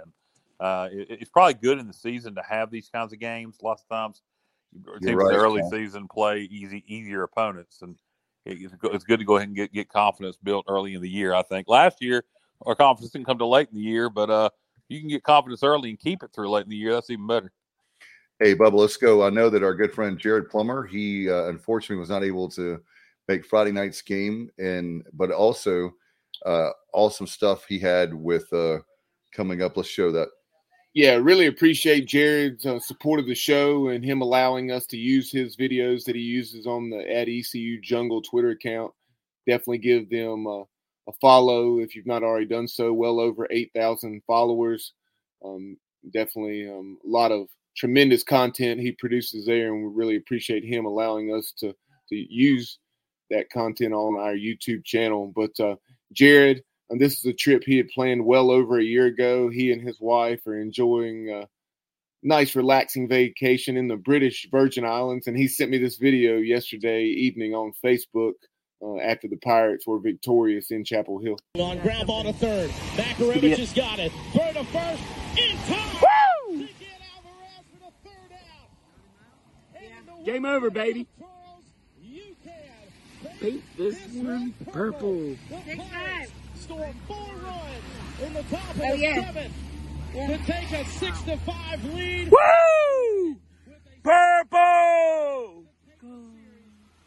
Purple! You got to feel really sorry for him there. That was a tough place to be. Yeah, and then I and I and I The uh, British first- Virgin Islands. And Jared, uh, he, he's welcome that he was able to use my property there at the uh, Old Virgin Islands. That was Kyle's backyard. Yeah, I, and, uh, I'll let Jared use it. That was nice of you, Kyle. It's a, it's a timeshare. Oh man, don't get me started. And I'll tell you, that's the way to watch a baseball game right there. You know, you you, you have a maybe a uh, you know Corona. a margarita, some kind of rum drink. You know, maybe some Coronas. You're sitting on the beach in the British Virgin Islands watching the Pirates win. That's not bad. No doubt about it. I'm, I am uh, definitely don't feel sorry for him at all. Uh, but a great pirate, and we appreciate Jared very much. He's always been good to us um, for many Where, years. where, where, where would y'all rather go if you, if you could go to Hawaii just, just for a vacation? Hawaii, the Virgin Islands, or Bermuda? Oh my gosh. Well, I'll, I'll tell you which one I'll rule out first. I'll rule out Bermuda quick because that place is unbelievably expensive, guys. Like It's very I went there for a wedding one time. You know, you get a cup of coffee, it's like seven dollars. Seven dollars. I mean, well, it's uh, out- that's that's Starbucks in America now. You need to up your inflation more. it's it's it's Starbucks on steroids. I'll tell you, it's uh I tell you, I tell you another one, Matt. That's very expensive. The Grand Caymans. The Grand Cayman Islands is so freaking expensive. It's unbelievable how expensive. Like you can go to different islands. I, I, I am, and I am so Cayman- good. No, like gas is like double, triple what it is here. Burgers are like way expensive, even worse than like going to a ball game. Um, ju- the alcohol is I didn't even drink because I couldn't afford it because I wanted to get home. Um, but the Grand Cayman's very expensive, no doubt. I am so unwell traveled. to Yeah, first both of you are like, "Well, he's I went to a wedding there; it's too expensive." And Dave's like, "Oh, you can't afford a cheeseburger in the Grand Canyon." Grand, I'll say the Grand Canyon. I can, I see. I'm so unwell traveled, I can't even say it. Grand Grand Caymans. Hey, and Cayman Canyon. It's all the same. exact same thing. I ain't been to Yeah. either one. Well, I'll tell you, from my money, from my money, guys, like living here on the East Coast, Aruba is the spot, and, and I'll tell you Oh. why. You Okay. first of all, you're out of the hurricane belt. Right. Um, the, the the Aruba is well known for its trade winds, so it can be like 98 degrees, but there's always a slight breeze, so you never you're never really burning up like you are in like you know in Jamaica or the Bahamas. Um, Come on, pretty mama. Yeah, exactly. He went through the whole thing there. Aruba. 98 Degrees, also Matt's favorite singing group. I heard that. Kokomo. Kokomo. Good job, Matt. High, I wanna- high five. I want to go to Kokomo, Matt. Me personally. Um, Bubba has a picture of uh, 98, a poster on his uh, on his wall, Yeah. right? Is that Nick Yeah. Lachey? Is that Nick Lachey? Yeah, I remember. Uh, I guess it was. I want to say that my my sister may have had one of their CDs or something. Let me tell you boys something. The greatest boy band of all time is New Kids on the Block, and I won't hear any difference. the kids on the block, huh? So we're going to have that debate on this show. I don't think there is a debate. New Kids on the Block versus NSYNC 98 Degrees, Backstreet Boys. I mean, come on. Yeah, Well, get on the floor to the certainly New Kids there's dance. Come yeah, on, and New Edition and back and um and New Kids on the Block. If you don't have those boy bands and maybe Menudo, Anita. Kyle said that had been his uh, walk walk up song, hang, "Hanging Tough." Hang tough. Yeah. We're rough. uh, no doubt. Could you imagine? That'd be awesome. I bet that would. I bet it would get a pop like crazy from the crowd if some dude came out to hang it tough. It would be awesome. It's a good. It's a good song. I I'll challenge. I challenge any pirate player on this current baseball team to change your walk up music to hang it tough. It would be freaking epic. It would be fire. oh my gosh, uh, Matt. um, I tell you what, uh, you were talking about travel. How about Cozumel? Cozumel was not too expensive for me. I've n- I've never been there. I've never been to Cozumel. Um, you know, but you really can't go wrong with with any of the you know the islands. Um, I, I'm dying to be in the Caribbean right about now, guys. Uh, tonight in Connecticut, we're going to get about 10 inches of snow. Um, it just started, and uh, so so the islands are sounding good. I'll take the Bahamas. I'll take you know Jamaica. Uh, quite honestly, Um, Matt, you would take Emerald Isle, North Carolina. I would kill for Emerald Isle, North Carolina, right now. How about this? With Justin, hey, by the way, Justin Butt says the best is listening to the Sports Objective down in the islands. There you go, Justin. There you go. All right, Let's, uh, get it done. Take us to the islands with you. No doubt. He doesn't like Cosmo. I, I I was talking about price was the price point, not bad. Uh, we were. I'll we tell you. cruise- I'll tell you if you if you're looking for a good cheap vacation, it's nothing like staying at a 50 year old hotel on the on the uh, boulevard there in Myrtle Beach um, during Bike Week. That's a good. That's a good cheap vacation. oh my gosh, yeah. I'm sure Simmons is going to come down for that. That'll go over really well with the wave. Matt, you want to go to Bike Week? Listen, I do have a Harley in the garage, so uh, I've heard you had a hog. I'm I looking. didn't Yeah, know that. well, that too. That's. but uh, you know, I'm ready to fire it up, so I'll, I'll head down. Yeah, if you ever want to go to Myrtle Beach, go in the off season. It's dirt cheap, and there's. Oh man. Dave, I don't know, man. You don't You- like it? Sir, it depends on what you mean by off season. Um, in the spring, February. in, in the spring when it starts to warm up, like March, things are still cheap, and uh, early April, and man, you you run into some riffraff. Like so, way off season like February, yes, but once you get into the early, you know, spring where it's starting to warm up, on the weekends, you you you you, don't stay at a really, you know. I'm the type of person I'll stay at a cheap hotel on on on, on the boulevard.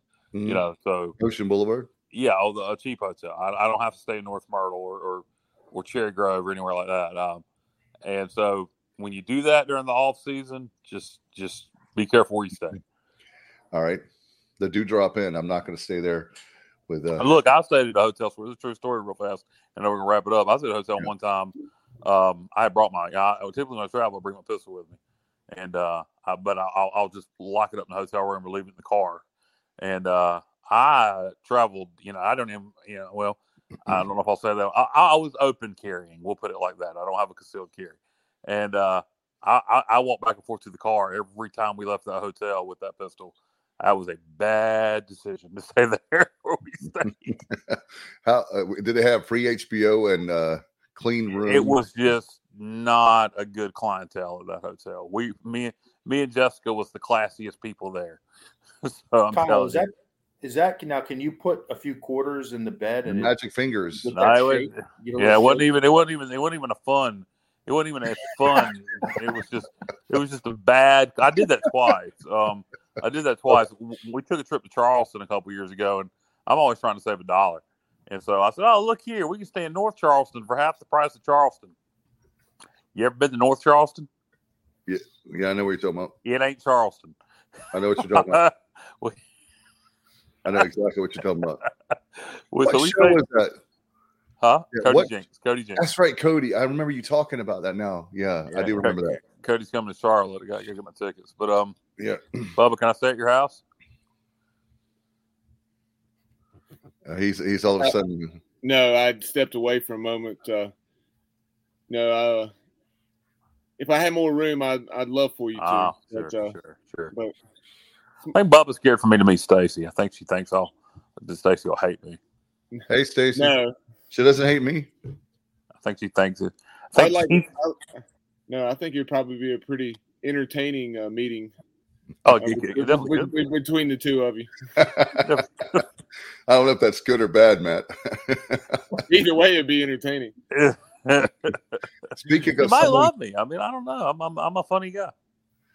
Um, do you guys have any uh, final thoughts? We well, actually, we're going to do the American scoreboard. I'm sorry, Bubba. Forgive me. Yeah, just a quick look around the American, and as well as what what lies ahead for the Pirates in the Keith LeClair Classic this weekend, and um, perhaps on Wednesday night show, as well as reliving some of our top memories from the first five years of the show. Uh, we'll also, uh, whether it's on that show or maybe uh, on Thursday, preview the Keith LeClair Classic and take a look back at some of our top memories um, from down through the years over the last. I want to say it began in in uh, 2003. Is it 2002 or 2003? So, um, so this should be what year 22 or so of the Keith LeClair Classic. Perhaps the first year um, we, we had the tournament and when we had Clemson and Georgia Southern. It may not have technically been called the Keith LeClair Classic that year, but uh, but nonetheless, uh, a look around the American um, South Florida, and the Bulls are three and five. They split a pair of midweek games last week against the Gators, um, losing six to one and winning ten to nine. And then over the weekend, a very challenging series down at FAU, um, dropped two out of three to um, future AAC opponent of the Pirates, the Owls, um, winning. They may be they may be the second best program when they joined the American. They're got a good program. Yeah, uh, w- winning five to one, and then but then lost a couple of close ones, eight to seven and eight to six. Uh, UCF, uh, which is obviously on its way out the door uh, following this season to the Big Twelve. The Knights are six and one. They lost in the midweek to FAU, thirteen to three, and then um, they went to Clemson uh, and swept the Tigers, winning four to two, 10 to seven, and thirteen to thirteen to six. Uh, this week they play at Bethune Cookman and have a um, big three game series at home against a, a very good Georgia Southern team that obviously hosted a regional a season ago, um, that program rather. Uh, Memphis. But before you before you move on, um, sweep, sweeping Clemson, and then now a series with Georgia Southern. If they win that, we might have a challenger this year for a change. Yeah, yeah, and de- definitely early. It seems like um, the Knights will be perhaps uh, the the club that will push us, and we shall see. Uh, going back very quickly to South Florida, and the, the Bulls um, play midweek at Florida State on Wednesday, and then they have a series. It doesn't. It, if you're a big college baseball fan, you understand how challenging this is. Northeastern, um, they're typically right there challenging for the CAA title, and uh, with that being the case, um, they're um, a strong test probably this weekend for South Florida. Three game series in Tampa. Uh, Memphis, they're six and two. Um, last week they defeated Mississippi Valley State 19 to 10, and then uh, won three out of four against Youngstown State. Um, Wichita State, they're four and three, and they took three out of four last weekend from Utah Tech on the road. Um, Dixie State. Yep, um, the former Dixie State. Um, that was who um, BYU, of course, played in football there. Not long after playing the Pirates, uh, Cincinnati, they're two and four, um, but uh, extremely challenging schedule uh, thus far. And um, they they were swept at Florida, thirteen to six, 13 to three, and thirteen to seven. And, and this week, uh, the Bearcats are playing Miami of Ohio as well as a four game series against North Alabama. Uh, Houston Cougs are two and five. Um, they lost to another future conference opponent of the Pirates, UTSA, 12 to 2 in the midweek. And then they fell, um, perhaps, and I'm not sure if this is in some type of classic, but they lost to U. Excuse me, actually beat Utah of the Pac-12 14 to 5 before falling to Texas A&M Corpus Christi 12 to 2 and Incarnate Word 10 to 8. Uh, Tulane is 1 and 6. Um, they were, of course, on opening weekend swept out at UC Irvine. They lost 6 to 5 to a former East Carolina pitching coach and now head Mhm. coach at Fullerton. And the Titans defeated the Green Wave 6 to 5 in the midweek. And then they lost, excuse me, yeah, lost two out of three St. John's. Uh, so Tulane started 0 and 6 and then finally got in the win column uh, with game three of that St. John series, a 9 to 3 victory over the Red Storm on Sunday. Bubba, you looking back at the scores, obviously talking about UCF, but uh, Memphis is a huge surprise so far. Yeah. Yeah, uh, Me- Memphis, um, not the most challenging schedule, but um, yeah, nonetheless, um, Off to a good start. yeah, off to a good start under their first year head coach, uh, six and two for the Tigers. As far as this this week's opponent for the Pirates outside of Duke, uh, we talked about the Blue Devils and Pirates have won 22 of the last 23, um, 42, 13 and one all time against Duke. Um, Duke um, with that big sweep of Baylor, and Baylor is very much in rebuilding mode, as um, Chris Edwards mentioned a few minutes ago. But the Blue Devils were victorious 20 to 1, 22 to 3, and 10 to 3 over the Baylor Bears. Uh, this weekend, the Pirates will be taking on uh, they'll be taking on Indiana, Long Beach State, and Georgetown. Long Beach State's three and two, and they took two out of three from conference opponent Wichita State. Um, and then they've also they lost to Loyola Marymount, and then they were actually playing. I don't know if this was because of weather, kind of odd. They played a game against Seattle yesterday, and then they're playing a doubleheader against Seattle today. Uh, where the LBSU Dirtbags and um, Indiana. Indiana's three and four, and talk about a challenging early season schedule. They dropped two out of three at Auburn, uh, losing eight to four and six to one, winning eleven to two, and then had a midweek win over Miami of Ohio, and then they went to Texas. and they they dropped two out of three to the Longhorns, three competitive ball games, losing four to two, five to two, before winning Game Three, four to two. So Indiana, don't let their record fool you at three and four. They've played Auburn and Texas, uh, three game series on the first two weekends, and managed to win a game in each of those. And the majority of those games that they lost were competitive. So uh, quality opponent there with the Hoosiers, and then Georgetown. Um, Georgetown six and two. They took two out of three from Presbyterian, and then last weekend uh, they won three out of four games down at I believe it's a tournament at UNC Wilmington. They took two from Iona and then split with the Seahawks, and they actually beat UNC Wilmington 11 to nothing. So that tells you a little something about Georgetown and the, the potential they have if they beat UNC Wilmington 11 to nothing down at Brooksville. No doubt about it. And uh, just like you said, a lot of these uh, Big Ten schools, Matt loves big the Big Ten. Um, they have weather wise, they have to come down.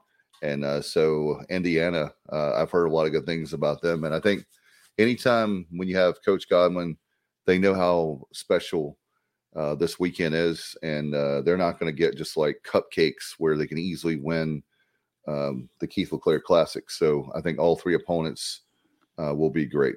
I have confirmed there will, however, be cupcakes in the booth. well, come up there, man. Okay.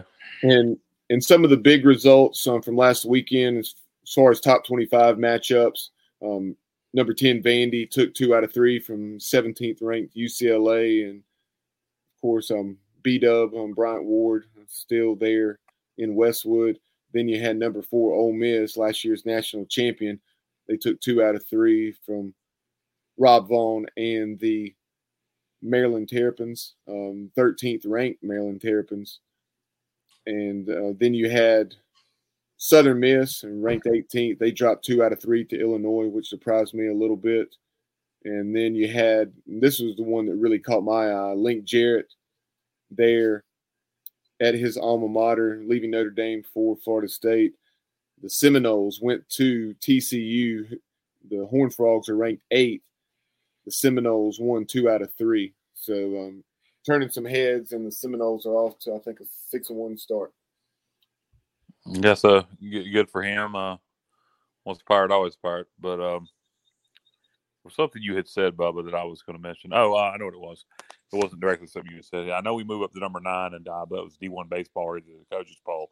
Did Baseball America move us up from twenty four to twenty three this week, or what? I actually um, care so little. I had I had not even bothered to look at that poll because I, I, I, just saw Baseball America.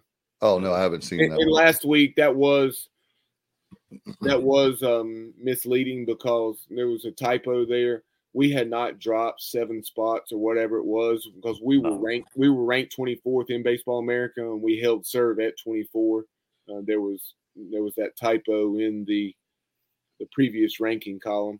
But uh, yeah, always interesting with that publication to see the discrepancy there. Uh, it'd be interesting to see. Surely after uh, a pair of wins over number 12 North Carolina, uh, we we moved up to uh, somewhere between 15 and 20. Maybe we can have one somebody on from Baseball America and we can ask them about yeah. it. Let's do it. Let's do it. Yeah, I'd like to. Uh, D1 Baseball, the first is far superior publication. um, by the way, the the great Carolina fans that just can't get over themselves that East Carolina has a great ba- baseball program, and uh, it just amazes me the message boards how they can't. Oh, they're just ignorant. Yeah, they they can't understand how. And uh, one fan even called us ECTC, like that's a derogatory term.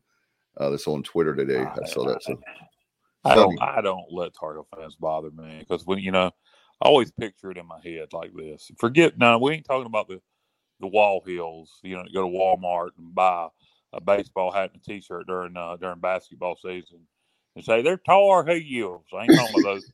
I ain't talking about those guys. Those those are a big bunch of rednecks and street trash. But uh, what I'm talking about um, is the real Carolina fans, the ones that you know, um, like the white and cheese, if you will. I always picture a group of them taking on a group of pirates in a fight, and what would happen. Oh man. I mean that's why we have the best nickname in all of America, Pirates. It says it best for Eastern North Carolina. It says it best for our history. If you know anything about geography, it says it best for being the underdog. Everything about it is perfect. Uh, thanks to JR, Johnny Robertson, EC was number 20 in baseball America. So All we're right, now up four top spots. 20. Yeah. Man, moving up four. Where's Carolina You ranked? sound They like- still ranked above us? I'm sure you. Hey, hey, Cal, you sound like you sound like Casey Kasem. Moving up four spots this week. It's East Carolina with Paint It Purple. That's pretty good, actually. Dave. Yeah, Bubba, I was waiting for you. I thought you were going to say something. No, um, just appreciate everyone tuning in and to promote some of our upcoming content. Like Dave said, uh, on Wednesday we'll have have a look back at uh, some of the highlights over the last five years and uh, highlights, lowlights, and you know, moments to moments to laugh at. Our Um, useless content. now that it's so far into the into the past, um, the the debacle against North Carolina A and T, where we got uh, we had our podcast linked to the North Carolina A and T uh, equivalent of Hoist the Colors, and uh, Show me the money. One of our most listened money? to podcasts, one of our most listened to audio only podcasts of all time, and it was mostly A and T fans listening to us, either getting mad or laughing, or both. Yeah. Uh, by the way, JR says that Carolina is number 22 in Baseball America's poll. So there you go, Cal. They're, Twenty-two. I thought we were twenty. no, we're 20 and Carolina's 22. Oh, Carolina's twenty-two. Okay, well, good. At least, at least they're fair. Yep. and then also um, as far as promoting some of the upcoming content or things we already have on our YouTube channel, um, we've mentioned time and again on just uh, access the Sports Objective YouTube channel by simply searching the Sports Objective, and then once you're there, you can look at our playlist. We have everything you know, grouped together by show. Uh, you have the Absolute Empowerment Archives um, with Coach Jeff Connors. You have excellent interviews with Jeff Carr, Vonta Leach, uh, Junior Smith, Emmanuel McDaniel, and a host of other former Pirate players, um, you know, Hall of Famers, or guys who will be Hall of Famers in the future. Oh, yeah. Um, guys like Leonard Henry. Um, so, yeah, some tremendous content there. Uh, Coach Connor's most recent show uh, tonight was um, Dr. Rick Perea. He's a former NFL player, sports psychologist, author, motivational speaker. Um, they discussed a variety of topics, so definitely go to our YouTube channel and check that out. Um, Coach Connors is doing a tremendous job, and we appreciate all he does. Uh, no doubt. In fact, uh, what about uh, Coach Connors being in the EC Hall of Fame for all the wins? He had uh, 50, I think it's around 50 Power Five wins, guys, during his time as a Pirate, being the strength and conditioning coach. So something around that nature. He and I talked about that one day. So um, I would, uh, he's one that I would vote in. Why isn't he in the Hall of Fame? Why isn't Skip Holtz in the Hall of Fame? I think he should be in the Hall of Fame for sure. And I think eventually, Mike- TH in? TH isn't in, is he? no, Terry Holland's not in. Oh, he needs to be in this Charles year along with Jeff in. Charles. They both need to be in this year. Yep. And how about uh and eventually our good buddy, uh part of our show, Terry Gallagher. Love to have him in there too. Yeah, absolutely, absolutely. I, you know, a lot of deserving Pirates for the uh, for the Hall of Fame. I want to say this real fast, guys, and I'll shut up. We can wrap it up.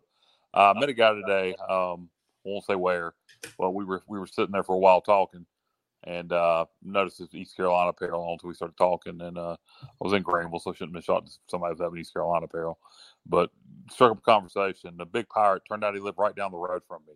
Literally lives right down the road from me, and his step or yeah stepdaughter is my next door neighbor. I had no idea. So it's funny how you can meet people uh, just out in public, and, and turns out they, you know, their stepdaughter's your neighbor. So uh, it's just small world. No doubt. I mean, but it just goes to show you how many pirate fans uh, there are, and uh, we appreciate. One final thing, guys. I want to say uh, a big shout out. We I've had a lot of people in the last few weeks. I've been telling y'all between basketball and baseball games that are coming up to me saying they listen or watch uh, the show. Thank you so much. It means a lot, and we appreciate your support of the program. Speaking of the support of the program, got to give a shout out to Next Level. Next Level Training Center presents this show, Extra Innings, and you can go to nextleveltc.com. Give them a call, 252 756 NEXT. And uh, Bubba, I know that uh, a lot of other great sponsors too. How about LNK Custom Homes? Want to give them a shout out with um, Kevin KK Walker, one of our good friends. He's been with us for a long time. And uh, LNK Custom Homes, 336 688 8461. I wonder if he'd build uh, the house in the Virgin Islands for Kyle. Um, but I, I, think that's his next big project. But I, I'm actually not allowed in the Virgin Islands because I would ruin their reputation. Okay. and uh, also pgxgloves.com. Uh, moving right along. Kyle, they've got a lot of great stuff there at pgxgloves.com. Yeah, always. Uh, this time of year, you need uh, you need batting gloves for your boys and girls for softball and baseball. Maybe you getting geared up for warm weather and the golf season coming up. Get yourself some golf gloves. Now is the time for, for purchasing sporting gloves, no doubt. Uh, promo code ECU at checkout, save yourself 25%. No doubt. I've got to get my, I keep saying that. I'll do that this week. And maybe I can do it right after the show. Uh, the promo code ECU for Alex is playing baseball again. Mackenzie's playing softball. The kids really love their gloves. They really pop, as they say. And again, go to pgxgloves.com. Mark Minikazi, appreciate your support of the program. Guys, do you have anything before we go? Uh, I had something and it slipped my mind. Probably at this point it's good because it's time to wrap it up.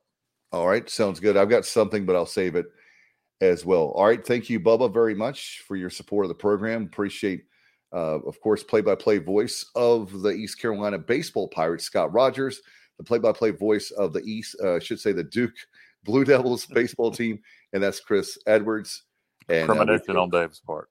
Yeah, and uh, how about Matt Simmons? Appreciate him very much. Kyle, thank you, Bubba. Until next time, you've been watching and listening to Extra Innings, brought to you by our good friends at Next Level Training Center in Greenville. And um, until next time, we'll. Hey, wait, wait, wait, wait, wait, wait! I did remember what I was going to say, and this is important. Or I wouldn't interrupt your your your closing, uh, but I, I want to give a big shout out to Charlie Choo Choo Justice. He shared something with me today, and uh, it, it uh, always nice when somebody shares something with you, and uh, particularly when it uh fires you up and inspires you. So I uh, want to thank uh, ECU legend Charlie Choo Choo Justice for that. He's awesome, and I appreciate him very much. All right, we'll get out of here, and as always, thanks for listening and watching. Good night, everybody, and go Pirates. Hey, Pirate Nation, this is former East Carolina pitcher Davey Penny of the Keith LeClair era, class of 2003. Keep it tuned to the sports objective as you follow our Diamond Bucs on the road to Omaha, because y'all know we're going. That concludes this week's edition of Extra Innings, presented by Next Level Training Center on the Sports Objective. Join us next Sunday night as we will once again talk East Carolina Pirate baseball. Be sure to follow the show on social media at the Sports OBJ on Twitter, at the Sports Objective on Instagram. Like and follow our Facebook page and subscribe to our YouTube channel. Listen to the show pretty much anywhere podcasts are found. As always, we appreciate you tuning into the show. Go Pirates!